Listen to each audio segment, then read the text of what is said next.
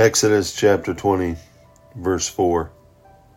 You shall not make yourself an idol in the form of anything in heaven above, or on the earth beneath, or in the waters below. One of the Ten Commandments God gave Moses to his people prior to entering into the promised land. You shall not make yourself an idol in the form of anything an idol. So many times we think of an idol as a statue or an idol of a different god. And although that's true, an idol can be simply success, it can be a, our career, it can be even a person that we love so dearly that it takes away from our worship of our Heavenly Father, our God. And God is a jealous God, and He wants nothing more than our devoted affection and attention. And it didn't take long for man in the garden to push God to the side and elevate self, which was Satan's temptation all along.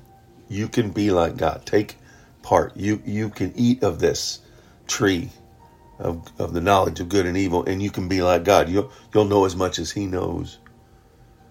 We so often, as man, fail because we want to do it our way. We even get to the point where we pray for God's illuminated path, right? We, we, we know that God is God and we are man and we're limited, and we pray for His path, but then we travel it at our pace. We get ahead of God we see where he wants us to go and, and then we want to go. We okay. Or we get on that path and, and we think something's better and we need to go a different direction. And therefore we elevate our own necessity, our own wants, our own desires. Life is not about ourselves, it's about serving the God who created us. You've heard of the, the acronym DWI or DUI, right? Driving under the influence or driving while intoxicated. How many times do we want our desires, our wants, our inclinations, our DWIs to be over God's? Trust Him, believe in Him, trust Him, and then obey Him. Obey Him to the point where He is elevated in every aspect of your life. Every year, every day, every minute, even down to every second, every 86,400 seconds in a day, is it God's or is it yours? Make Him your devotion.